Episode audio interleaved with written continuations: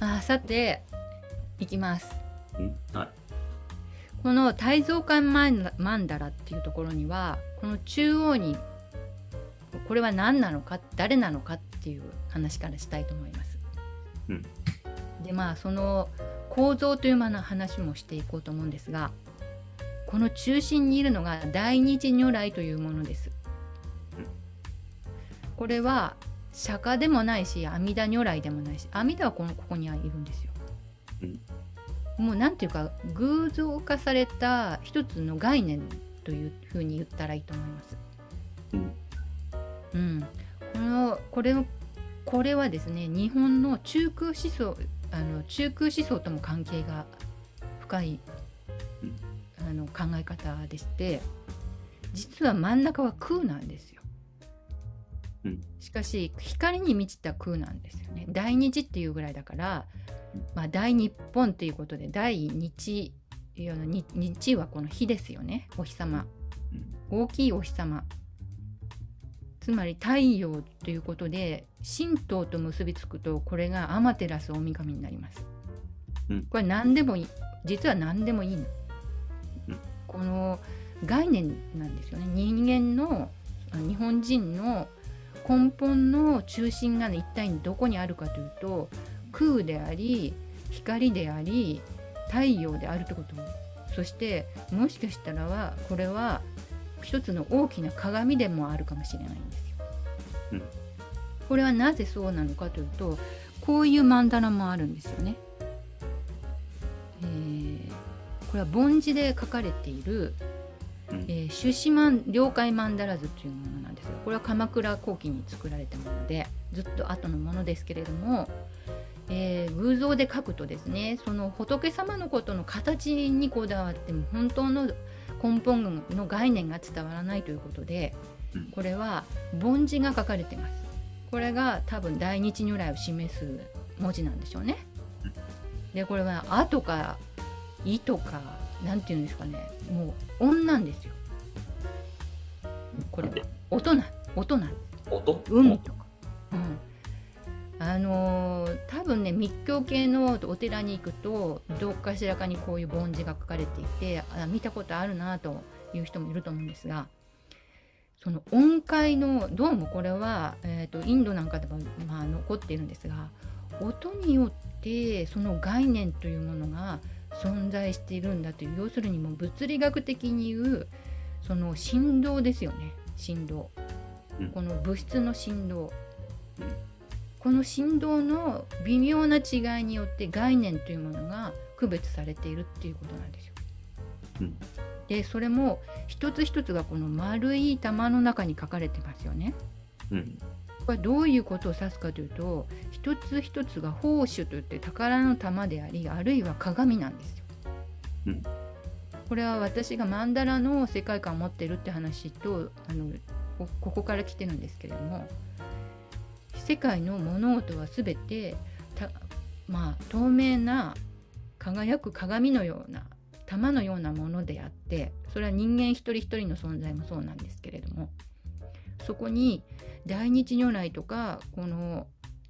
元の根本の真相というものがですね映り込んでる世界。しかし全くそのまんま受け止めて映り込むのではなくて一つ一つが少しずつ微妙に調子を変えて要するに振動数が変わってうん。微妙にこうゆだ、うん歪められていく、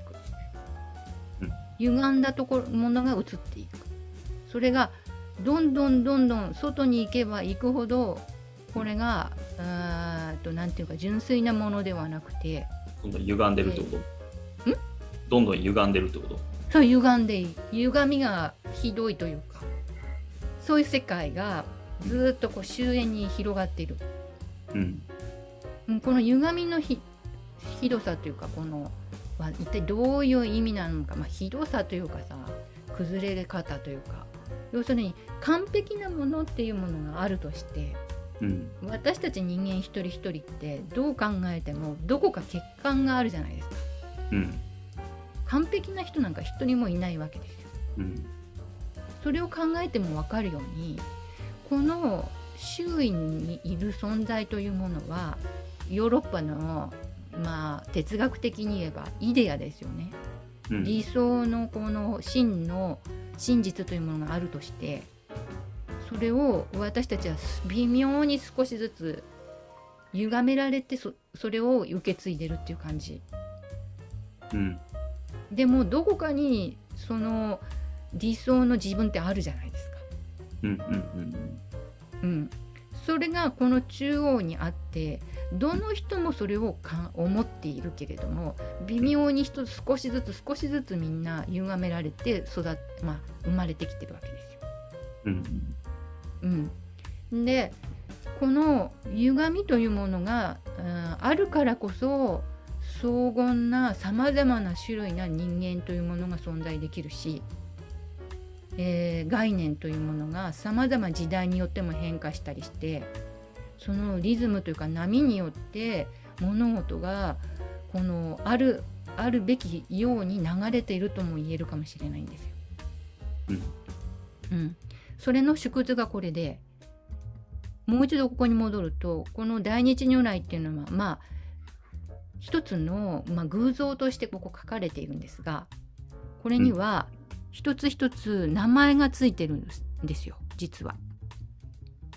うん。これがそのうーん簡単に解説する図なんですがここに真ん中に大日如来だとここに宝刀普賢弥勒天候不穏それから開式うーんなんていうのかな。なんかね名前がそれぞれいろいろ文殊とか漢字財とか無無量寿っていう名前がついている仏像が周りを囲っています。これはまあややなんて言うんでしょうかねえー、とこの中ではうーん大日如来に近い歪みっていうか、まあ、ほとんど完璧に近い人私たちから見れば完璧に近いようなうんが一つのうん人物像みたいなものなんですよ。うんでそれぞれは少しずつ完璧ではないものの、えー能力が与えられていて、うん例えば、うん、文殊というのは文殊の知恵という言葉が今も残ってますよね。うん。うん、知恵を持っていてしかしどこかまあ完璧ではないのでなんか言い争ったりする神なんですよこれ。文殊というのは。うん。だからねえー、と例えば弥勒というのはこれはまあ素晴らしいあの救世主なんですけれどもさっきも話ししましたが空海とともに、えー世界が滅びそうになった時に現れるというふうに救ってくれるという弥勒ですがしかし残念なことに今はいないわけですよね。助けてくれない。うん。ずっと先な先にならないと助けてくれないという弱みを持ってるわけですよ。うん。つまりここに現れている、えー観音菩薩の種類っていうのはそれぞれすごい働きをするんだけれども完璧に常に、えー人々を救ったり完璧な力で、えー何もかもできるというわけではないんです。それぞれに持ち味があるという。うんしかしこれっていうのは例えばうん松下幸之助が社長の、まあえーとナショナルっていう会社を作りましたけれどもうんこういう会社の組織を作る時にもこれがそのまま一つの経経典というか手本になってか、えー社会が作られている。つまりどういうことかというと、松下幸之助自身は小学校ぐらいしか出ていない全くの無学の、えーそして病気がちで何のの才能も持っていない人間しかしそういう人間でもこの周りにですね手腕を持った8人の、うん社員がいれば、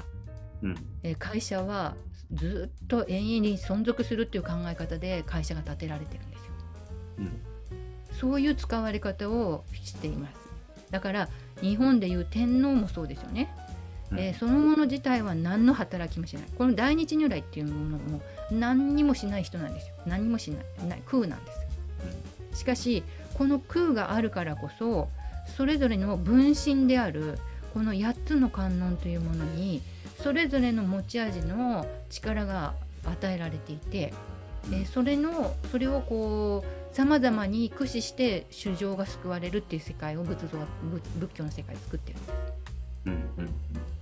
うん、例えば地蔵菩薩なんて言いますけれどもこれは子供を救う神あの菩薩さんなんですよね。うんうん、じゃあ子供ばっかりさあの救ってるのでじゃああの何か戦いがあった時にはどうなるかというと全然だもう戦いにならないというかあもう歯も立たないんですよ。うんしかしここに持明院って言って不動っていうのがありますよね。うんこの不動明などは後から姿を見れば分かりますけれどももう戦いの神で剣を持っていかつい顔をしてだから戦いが来ればこの不動というものが不動明王が活躍するわけですよ。まあ、会社で言うと警備員みたいなもんですね。何か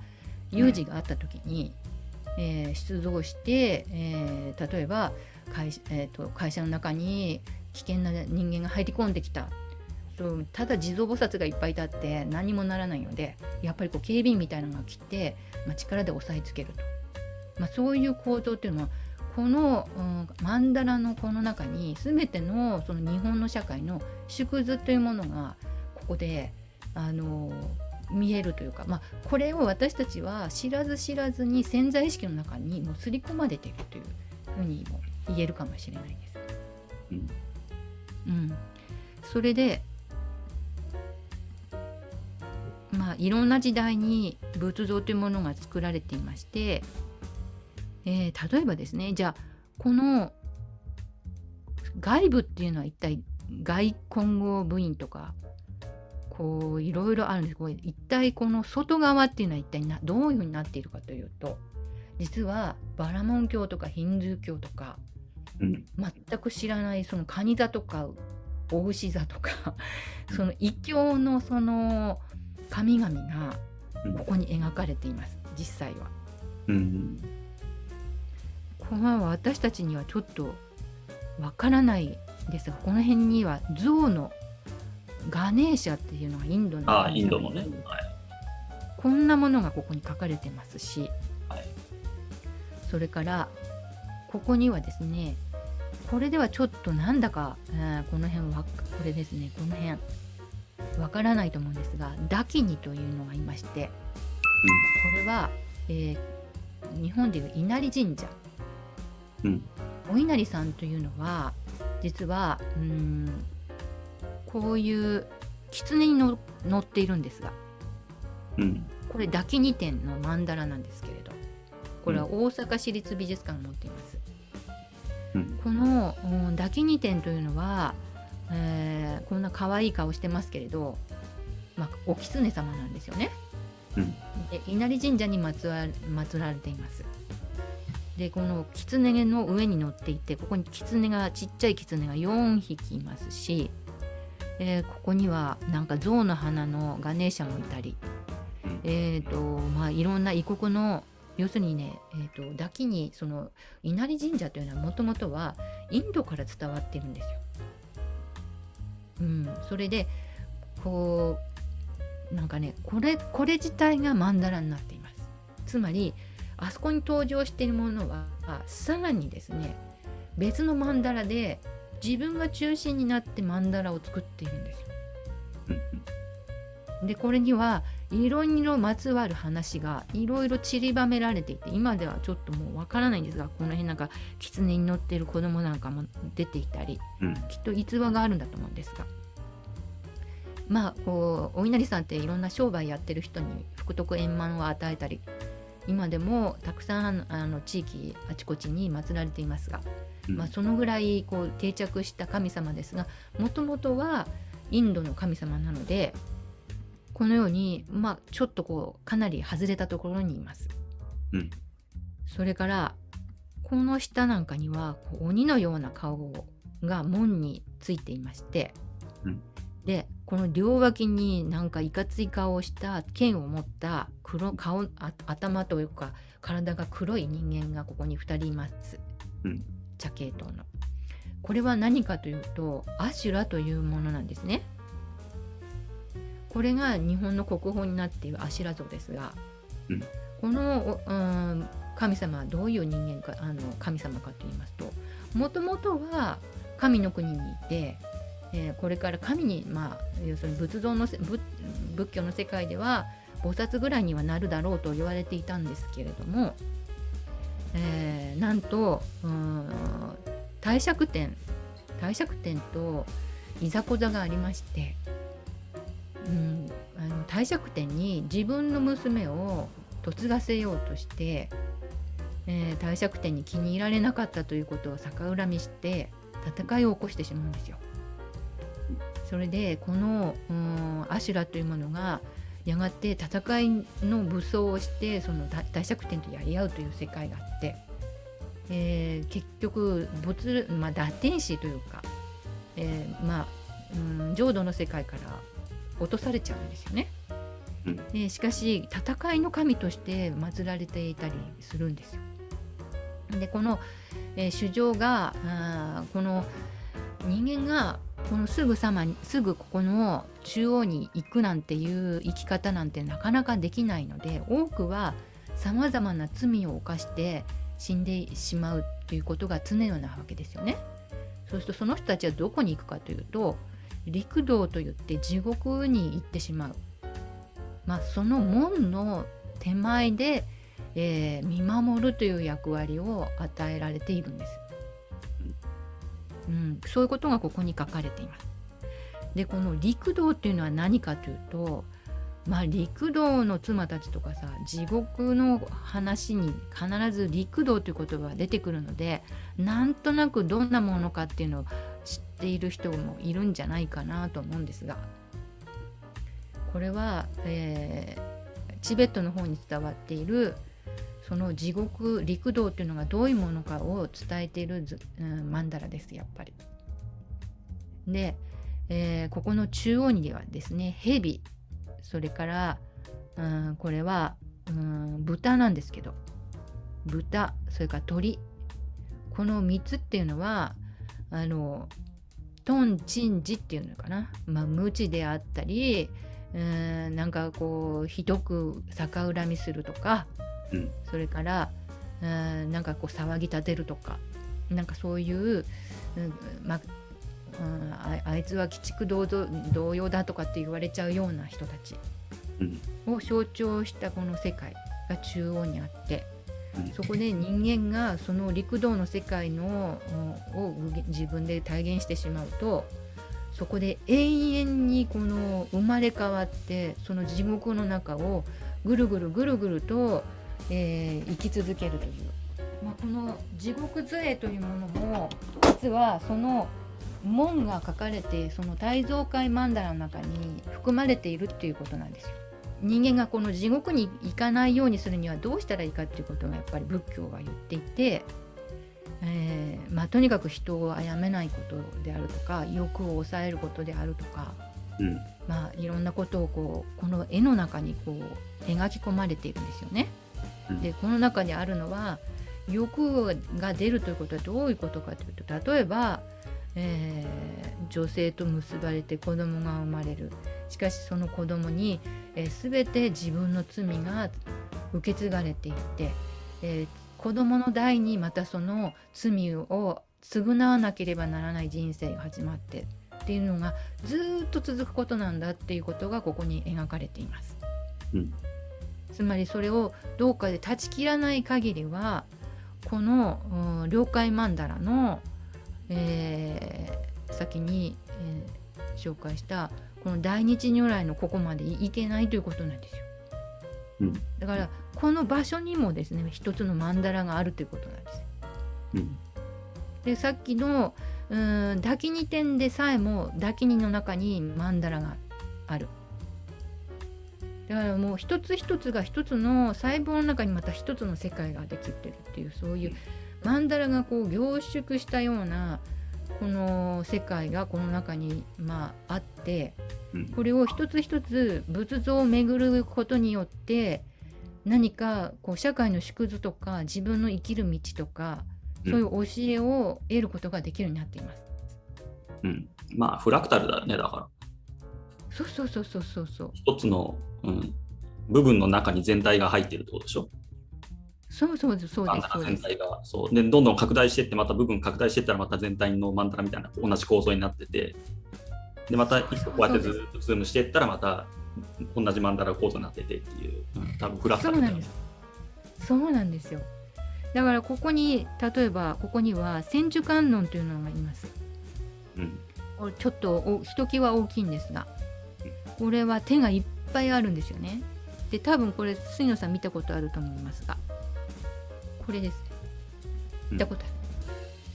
これはあの京都の蓮華王院という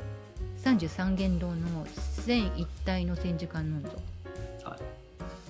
入ったことないんだよね。あそうなんです三元堂、うん、すぐ行けるとこにあるんだけど、入ったことない。まあそんなもんなんだよね。そんなもん、そう。近いところって案外行かないか。ら。つまり千手の千の手がある。さらにそれが線があるっていう。線一体あるという。もうなんていうか数学的なこの永遠に続く線っていうか。まあそれがまあここにもう立体的に表現されちゃっているという、うん、すごいこれはあのまたあの不思議な世界があるわけですけれどもこの千手観音っていうのはもうさまざまなものをあの手に持っているんですよね。うん。このこの中も曼荼羅になってるわけですよ。つまり。つまりここに化仏というのがあってこれは阿弥陀如来が両手にこう乗っていて。うん。そして、えーガチリンといってこれ月なんですけど、うん。この丸いこれは熱病を覚ますとか。うん。あこっちは日輪ですよ。こっちは日輪で目の病気を治すとか、うん。それからここに、えー、と法輪っていうのがあるんですがこれは悟りを求めるため人たちに与えられるものであるとか。うん。それから宝宝刀っていうと桃を持ってたりするんですが、えーこの辺にあると思うんですが桃っていうのがここかなこれはあー桃は豊作を与えるものであるとかもうさまざまな、えー能力がこの千手観音に与えられています。これが砲撃ってこれは外国の敵を避けるとかね そういうものまで持っていてまあとにかくもうそのもの自体が曼荼羅になってるわけですよ。ここはいこれで言うと。まあこういう絵絵柄なんかでもこう描かれていますしこういうあの立体的な仏像も作られています。うんまあそのようにこう一つ一つ見ていくともういろんなあー気づきがあるわけなんですが、えーこの宝刀っていうこれは阿弥,、えー阿弥陀如来なんですけれども宝刀っていう別名ですが、これ例えば鎌倉の大仏とか奈良の大仏とかは阿弥陀如来なんですよ。うんこれはなどういうことかっていう最初にあの説明してましたけど阿弥陀浄土極楽浄土に行く時に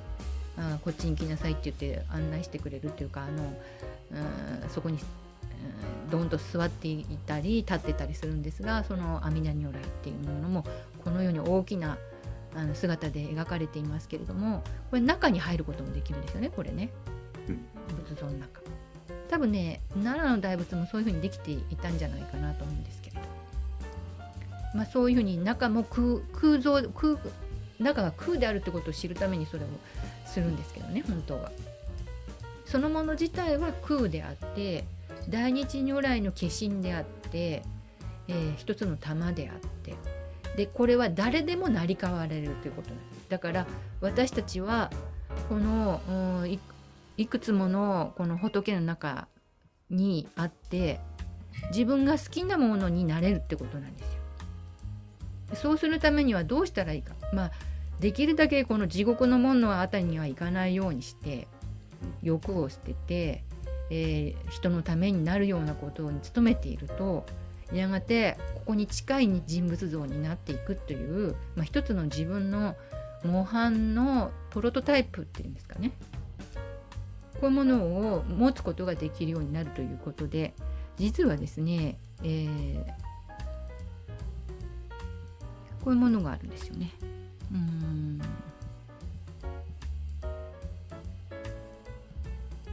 どこでもお寺に行くと 可愛らしいこれは絵柄が見つかったんですけれどもこの年齢によってあなたのしお守り本尊っていうのもがありますよっていうのを教えてくれるんですよ今は仏教のお寺に行くと。んで例えばうん私は寅年なので虚空蔵菩薩これはねもう虚空像と無人な力能力を授けられているんですよ。慈悲とかはないんですでも これは。なので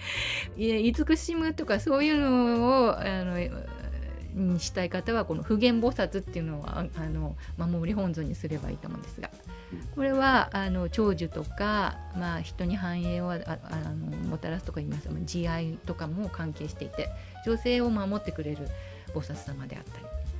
で、えー、多分うん杉野さんはイノシシだからそれは、えーと、阿弥陀如来なんですよね。うん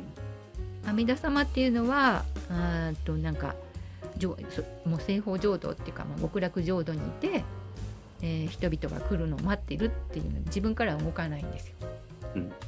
うん、だからそういう、まあ、不安を解消したり永遠の至福を与えるっていうことで、まあ、そういう阿弥陀如来っていう一つのこう人格みたいなものを一つのその一人一人一人のこの生まれ年の性格に合わせてなんかこう選ばれていたり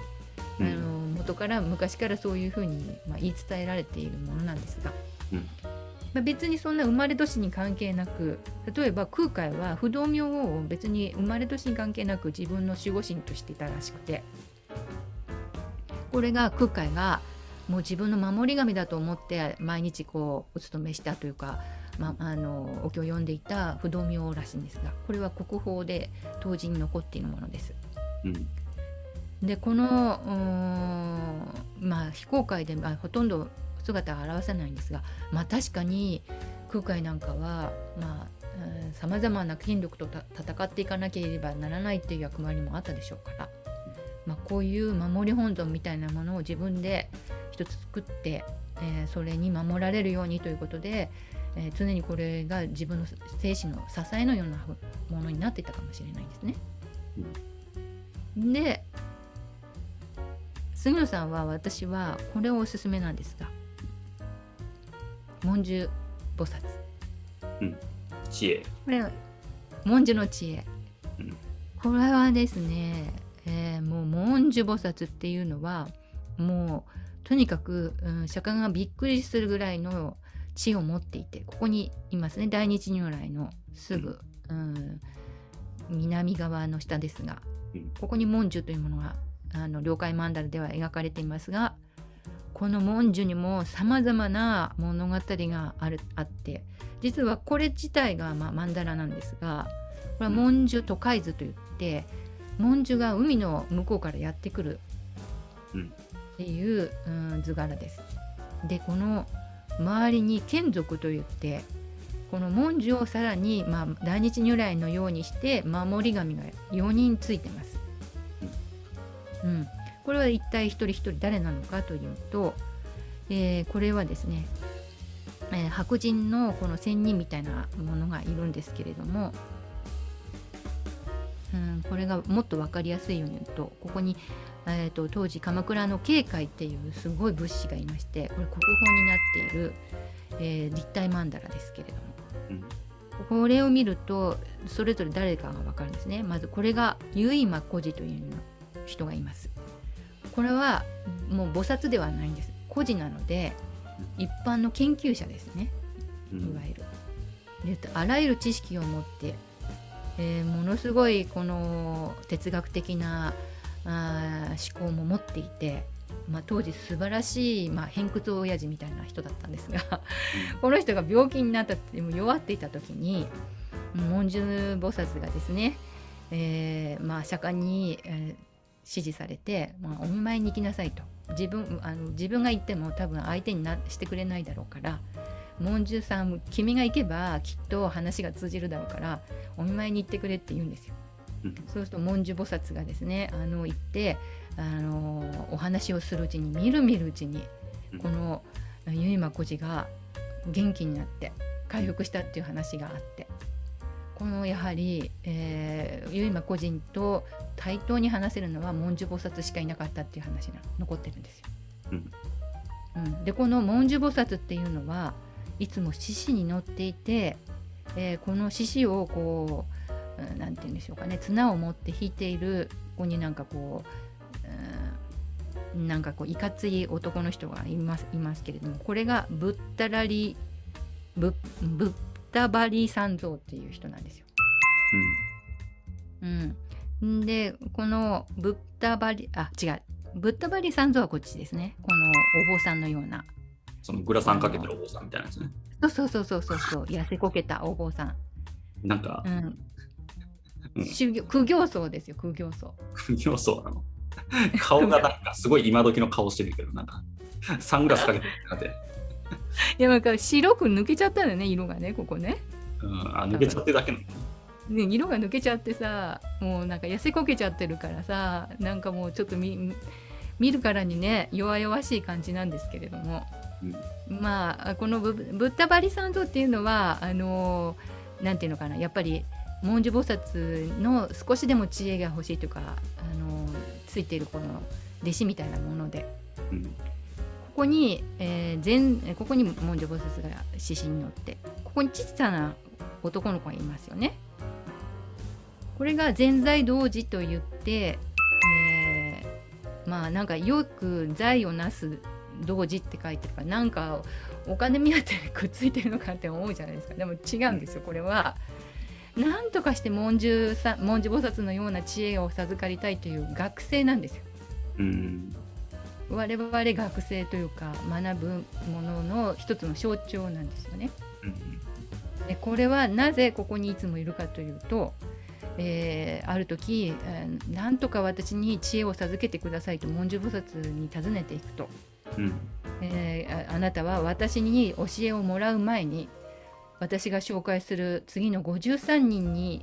を訪ねて歩きなさいという課題が与えられるんですよ。うんうん、それでこの全財同士の曼荼羅があるんですよ。うんこれが敷地全開あこれだこっちから読むんですね。華厳開会全知識っていうふうに書いてありますがうんこれの知識曼荼羅というのがありましてこれは全財同士が一人一人の、まあ、文殊菩薩に紹介された、えー有能な人材にを訪ね歩く場面がずっと53枚書かれてます。まあそういう物語になってるのね。物語になってます。うん中には女女天のようなものがいたりはいはいあだから神通力を発揮するあの占いの巫女さんみたいな人がいたりそれからあーなんかこう老人の仙人のような人がいたり。うーんそれからなんかこの魔界にいるようなあのなんていうんですかね閻魔大王みたいな人がいたり。うん。もういろんな人がを訪ね歩いてうん。そこで思うんですよ。全財同士はこの人はこれに関しては素晴らしいけれどもしかし完璧ではない。うん。次に行こうっていう感じで一人一人、ひまあ、何か一つは知恵を与えられて何かはっと思うことを言われるんですよ。うんでこれをね華厳教の中にそういう53の物語としてかあの綴られている絵巻物もあるんです。で華厳教っていうものがありましてこれの中にそういう文殊菩薩による導きを尋ねる全財同士が書かれていてこれ自体がまた曼荼羅になってます。で最後にこの文殊菩薩のところに行って私はあー53人の紹介されたところに行ってえー、といろいろと知識があの得られましたありがとうございますと言うとあーはいあなたは今からこれから文殊菩薩として生きなさいと言ってまあその海岸成就するんですよね。うんうんまあ、そういう話があるのがこの一つの全財同士のこの姿でまたこここの中にまた一つの曼荼羅が込められていると。でこの中の最後にさっき言ってた獅子を引っ張ってるこの雨天王っていうのはもう普通のうと、まあ、人間界の王様であったんだけれどもこの結馬あ結馬じゃないこのうん文殊菩薩に助けられたのでその恩返しとして、えー付き従うっていう人なんです。うんでこの、うん、塊になっているこういうなんていう戦隊を組んでいるというかもうそれぞれが一つの物語を持っているんだけれども、えー、とこの文殊菩薩という世界というものを、まあ、作っていくこうメンバーというか。うん、でこの文殊菩薩はですね5つのこの髪の毛をこう束ねているっていうのが多くて、うん、これ毛満っていうんですけど、まあ、こう五形文殊とか、まあ、いわこういう場合は五形文殊と言われますがこれも1つになってたり3つになってたり7つになったりするようことによってなんか効能が違っていたりとか、うん、っていうこともあってまあいろいろその容姿とかその同時のあ顔顔立ちとかそういうものを見て昔の人はさまざまに、えーとまあ、楽しむというか楽しみながらえ仏教の世界に触れていくというか、うん、そういう説法をお寺で受けてそうか自分は文殊菩薩として生きようとかあ文殊菩薩のような子供が生まれたとかあるいは3人呼べば文殊の知恵という言葉が今残っていますけれども、まあ、知恵を働かせる時には、まあ、1人では文殊のようにはならないけれども3人集まればなんとか文殊菩薩に近いような知恵を発揮しようとかそういう言葉が残ってるわけです。まあ、こういうこの仏像を一つ一つ見ていく楽しみというかあの面白さっていうものもこの了解曼荼羅の中にこう込められているというか、だから一つのこの了解曼荼羅の中にこう収まらずに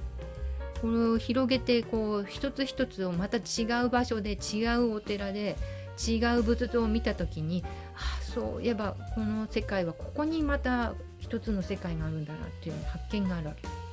うん、そういう見る面白さがあります。うん、で、えー、他にですねこの普賢菩薩はこのように象に乗っている姿があります。これも国宝なんですが、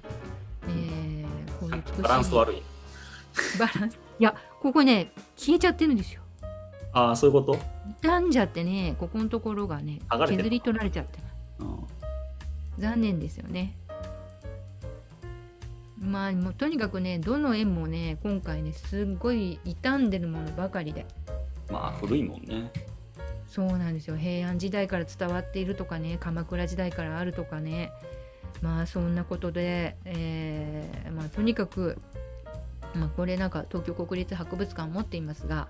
なかなか修復ができないというか、うん、あの切手にはなったことがあるんですけどね、あのー、まあこれなんか割と知られている弥勒菩薩の半夏シート、うん、これはあの法隆寺に伝わる、まあ、朝鮮で作られて伝わったものではないかというふうに言われてますなぜならば赤松っていうもので作られていて、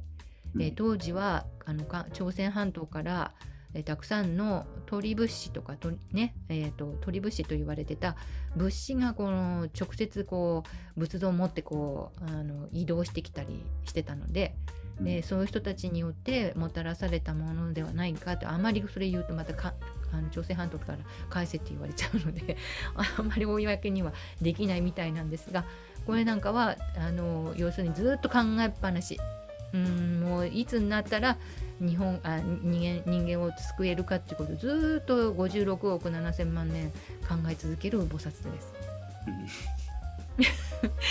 うん それからこれこれすごいんですよね。これは、えー、観世音菩薩あの久世観音という名前で法隆寺の夢殿に伝わる観音像なんですがこのこれは、うん、いろんなあオカルト的な言い伝えがあっていまだにいろんなことが起きてるらしいんですが実際これはと明治に入ってフェノロサという、うん、海外からその、まあ、美術史家をこう、うん、日本があの、まあ、来てもらって調査を研究した時期があるんですよ。そのさまざまな全国の寺院の中にどれだけの財宝があるかを調べさせるっていう役割があったわけなんですが、まあ、それを、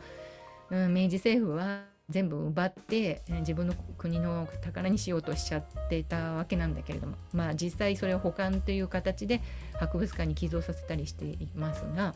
えー中でもこの夢殿のと観音像というのはこれは聖徳太子の等身大を生きている時にそのまんま本人を見て作ったとされています。うんそう伝えられているものです。で私これを見た時はそんな風に思わなかったけど白黒のこの写真見ると本当にこの生々しくて。うん。でこれ等身大の180センチ近く178.8センチなので本当に多分聖徳太子ってこんな人だったんじゃないかなと思います。うん。うん、でこれがどその時フェノロサが来た時にどういう状態で発見されたかというと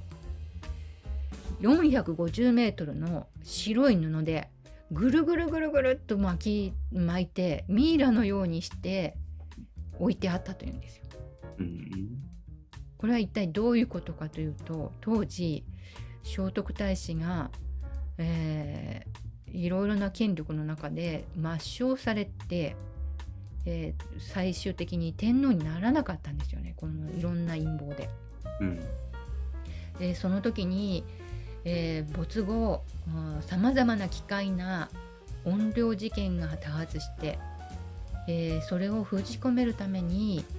えー祈祷が行われこの像がぐるぐる巻きにされたんではないかと言われています。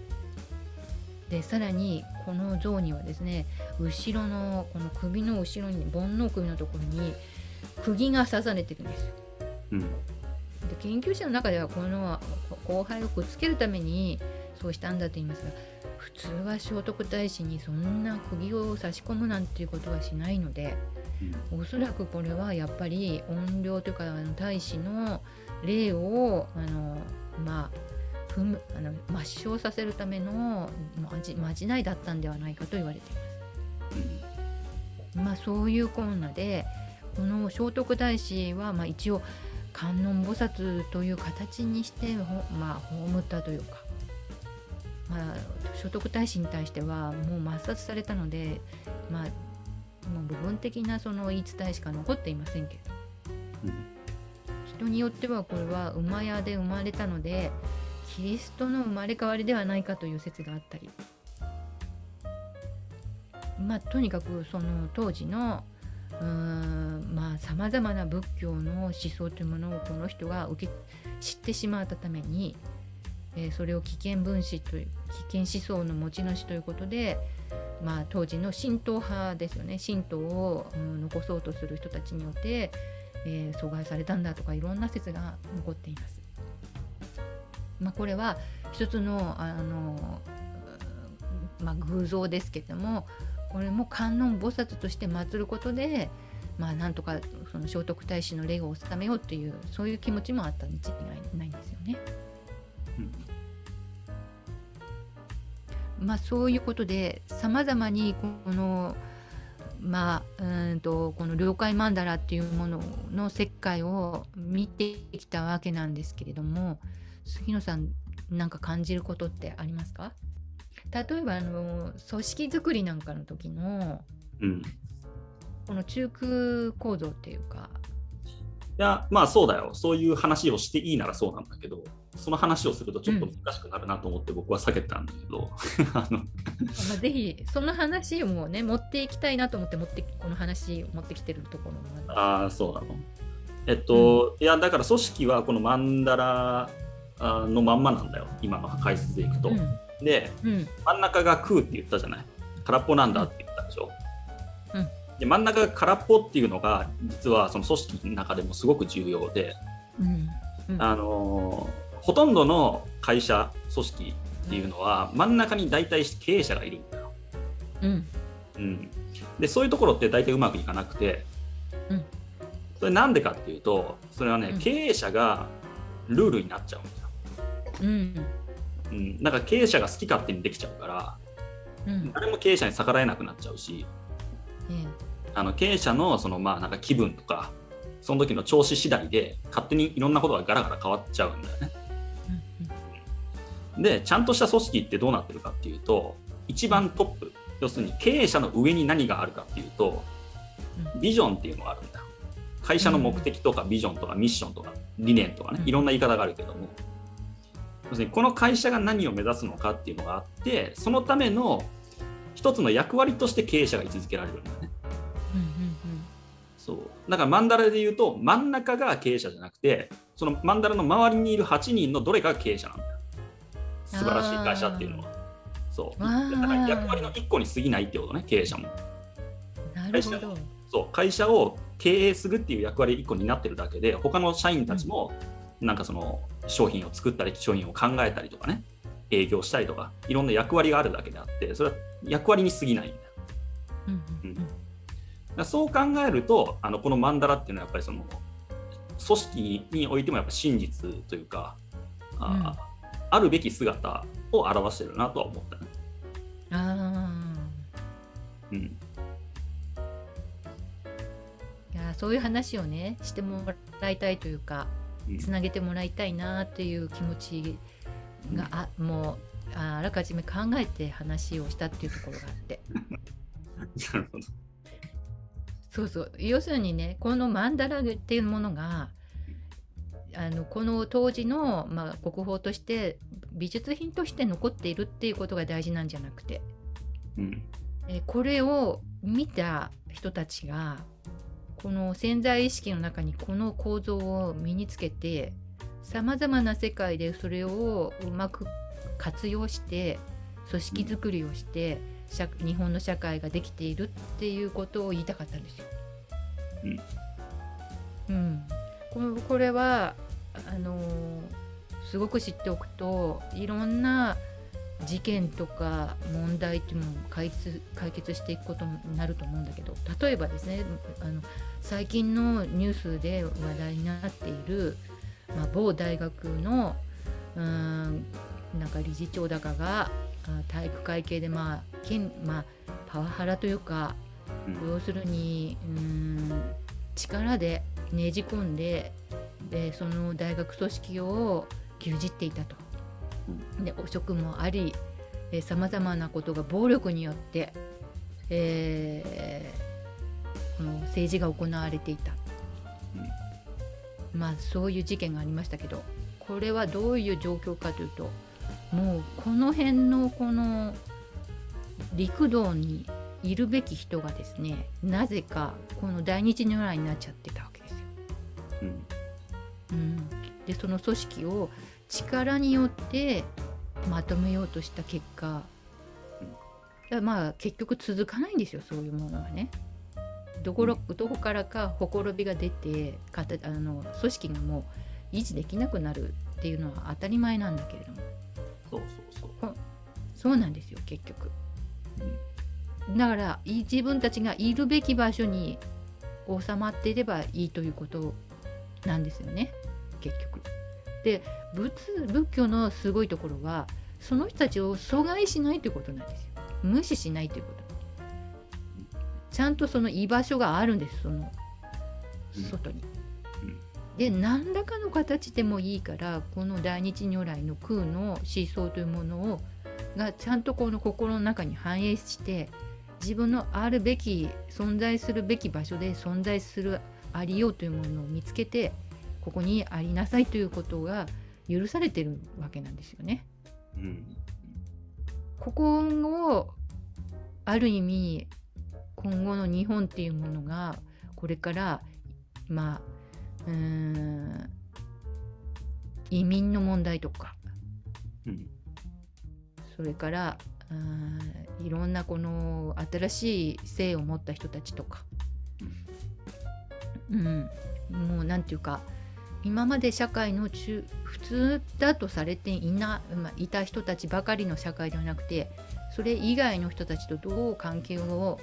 あのつないでこう社会を作っていくかという時のやっぱりこれ一つの模範になっていくというか。この構図というものを持っているっていうことはすごく重要で、うん。実はこの構図を持っていない世界は今後どうなるかというとおそらくうーんキリスト教の聖書の世界って、まあ、終末の予言というみたいなものがこう出てきているのでおそらくその、うん、世界っていうのは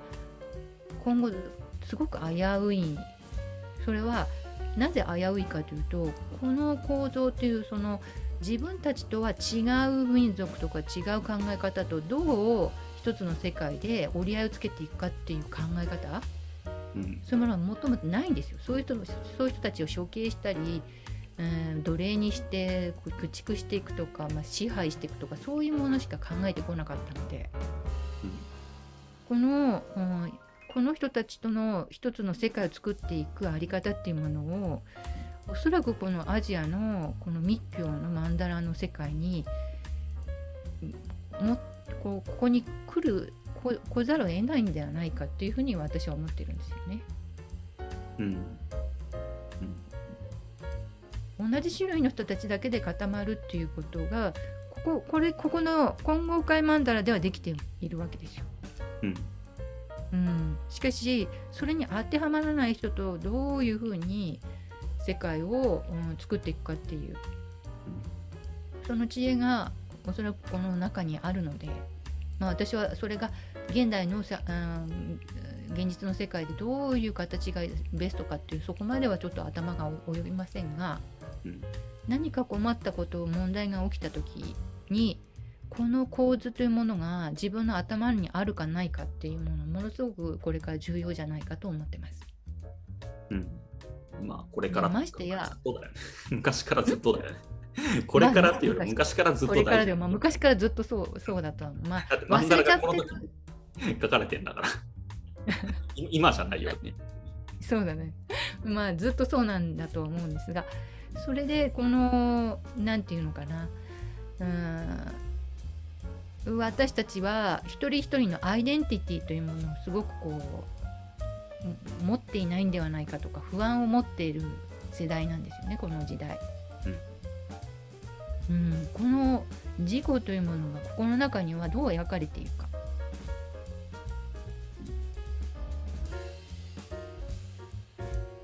つまり一人一人のアイデンティティというものっていうのは何かやはり完璧ではないっていうことなんですよ。なんかみんなこの完璧なスーパーマンを目指そうとしてしまうんですがそうである必要はないんですよ。うん、うん、そしてなるべく徳の高いとかあ憧れるとか素晴らしいなと思う人の近くに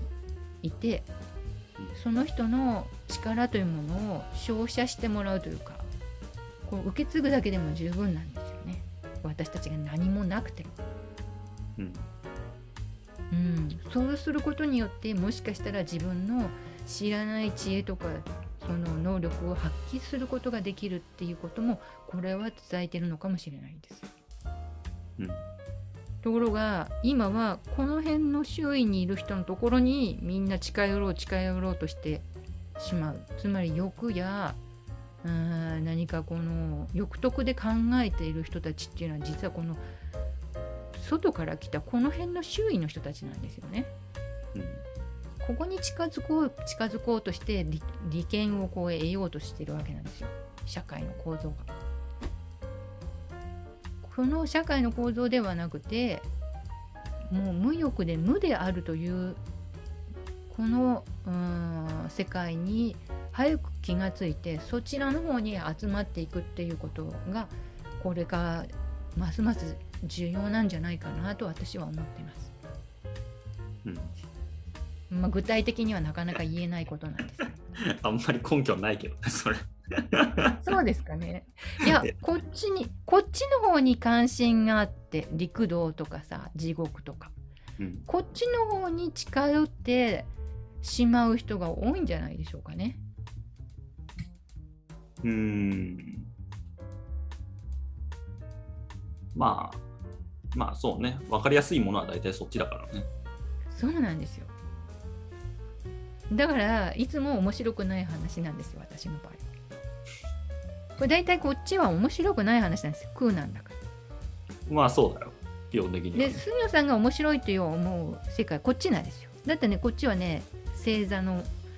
蟹座とか獅子座とかそういうのが書かれていたり、それからあーでもアシラというね戦う神がいたりとかさうん。ダキニっていうさ狐のまあうん原生利役ですよね。原生利役の神様とかがいたりするわけですよ。うんうん。で生きてる間に徳がありますよ徳がありますよみんな集まってください徳のあるあの話がありますからあセミナーするするのでみんなこの話を聞けば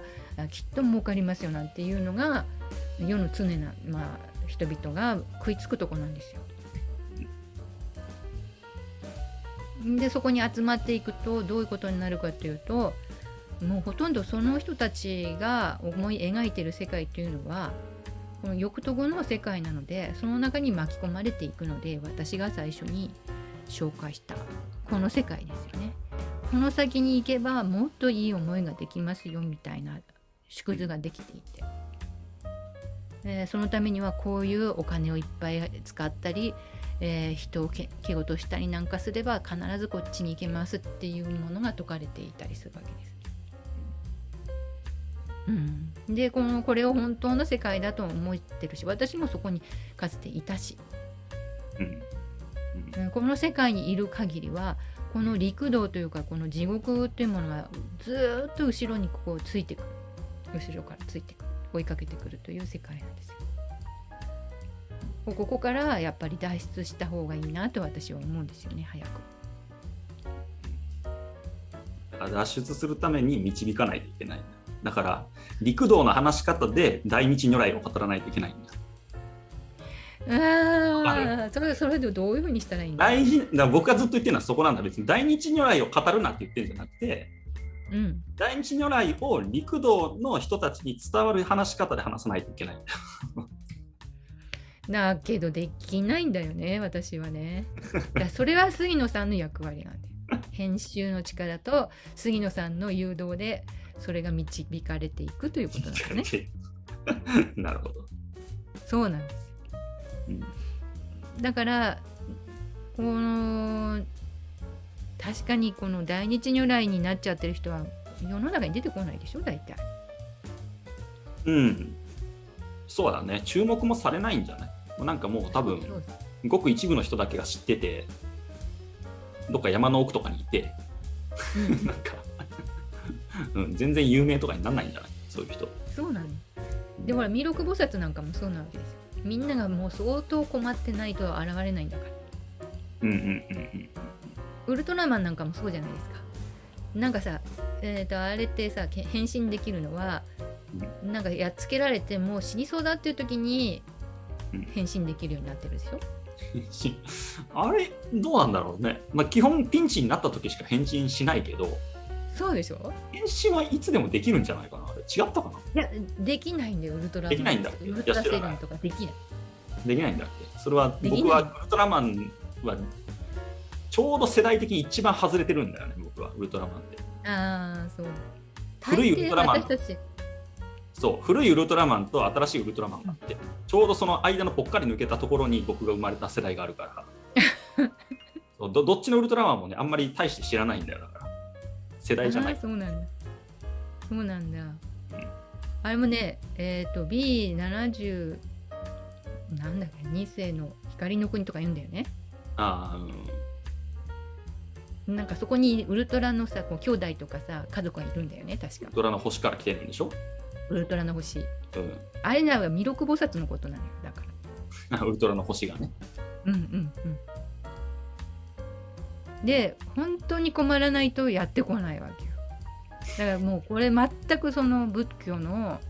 この世界観そのまんま持っているしおそらく日本のヒーローをこうしこうどんどんこう読み解いていくとうん。おそらく全部この仏教に出てくるキャラクターですよ全部。うんうんうん、アシュラのようであったり、まあ、千手観私が知ってるレインボーマンなんか 7, 7人に7色に変身するんです そんなんいるの？レインボーマン？それねインドの山奥で修行したことになってるんですよレインボーマンって。めちゃくちゃなんか仏教だね、じゃあ。仏教なのよだからもうそこれがベースになってるんですよ実際。うんでみんな知らないで、まあ、潜在意識の中ではもう刷り込まれていて当たり前になっちゃってるんですがうん全てこれは元をたどると空海が持ってきたこの了解曼荼羅のこの大大蔵曼荼羅の中に大蔵界の中に全部その漫画の世界のキャラクターがこうぎゅうぎゅう詰めに入ってるっていう感じ。つまりもう空海は、まあ、あのどっかに生きていて、えー人々の潜在意識を操作してそういうキャラクターで人々の、まあ、日本人の、うん社会をのちゃんと潜在意識を豊かなものにしているっていうことなんですよね。うんそういう意味でもすごいものなんですこれそう考えると。これはね欧米諸国にはない考え方だしこういう図はないんですよ図柄は。かろうじて言えばとレオナルド・ダ・ヴィンチのあの紐の曼荼羅の抽象的な図柄ぐらい、うんうん、あれはなどういうつもりでうんダ・ヴィンチが描いたのか分かりませんが、まあ、ここからですねそのこれこのアジアのこの曼荼羅にいち早く気がつこの重要さに気がついた研究者を紹介していきます。うん